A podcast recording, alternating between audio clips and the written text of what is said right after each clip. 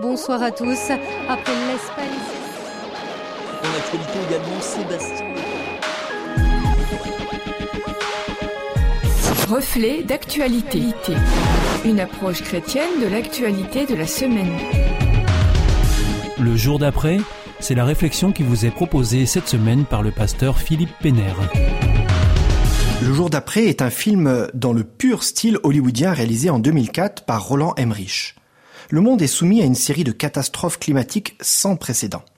La température est glaciale, les cyclones n'ont plus de saison et parcourent toute la Terre. Les grelons ne se mesurent plus en taille de balle de ping-pong, mais en ballon de foot, et les êtres humains tentent de survivre au milieu de ce chaos.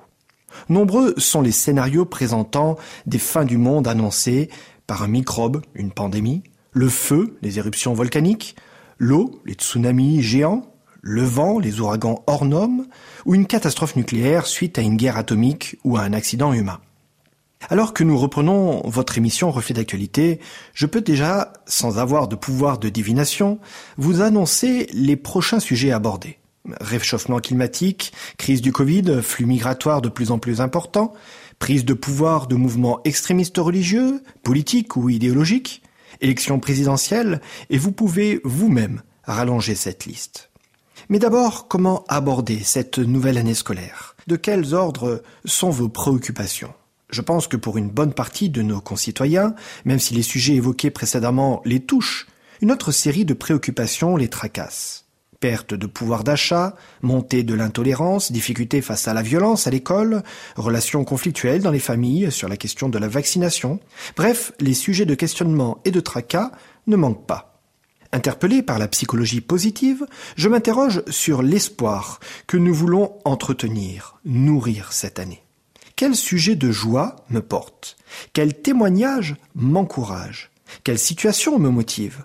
En fait, dans quel état d'esprit euh, je me place? Je ne vous ferai pas l'affront de vous parler du verre à moitié plein ou à moitié vide. Mais je voudrais vous parler de ce que vous mettez dans votre assiette. En fait, de quoi voulez-vous vous nourrir? Quel plat allez-vous prendre le temps de cuisiner? Allez-vous vous jeter sur le premier fast-food du coin de la rue dès qu'une petite faim se fait ressentir à la manière de ces businessmen américains mangeant un hot dog entre deux repas?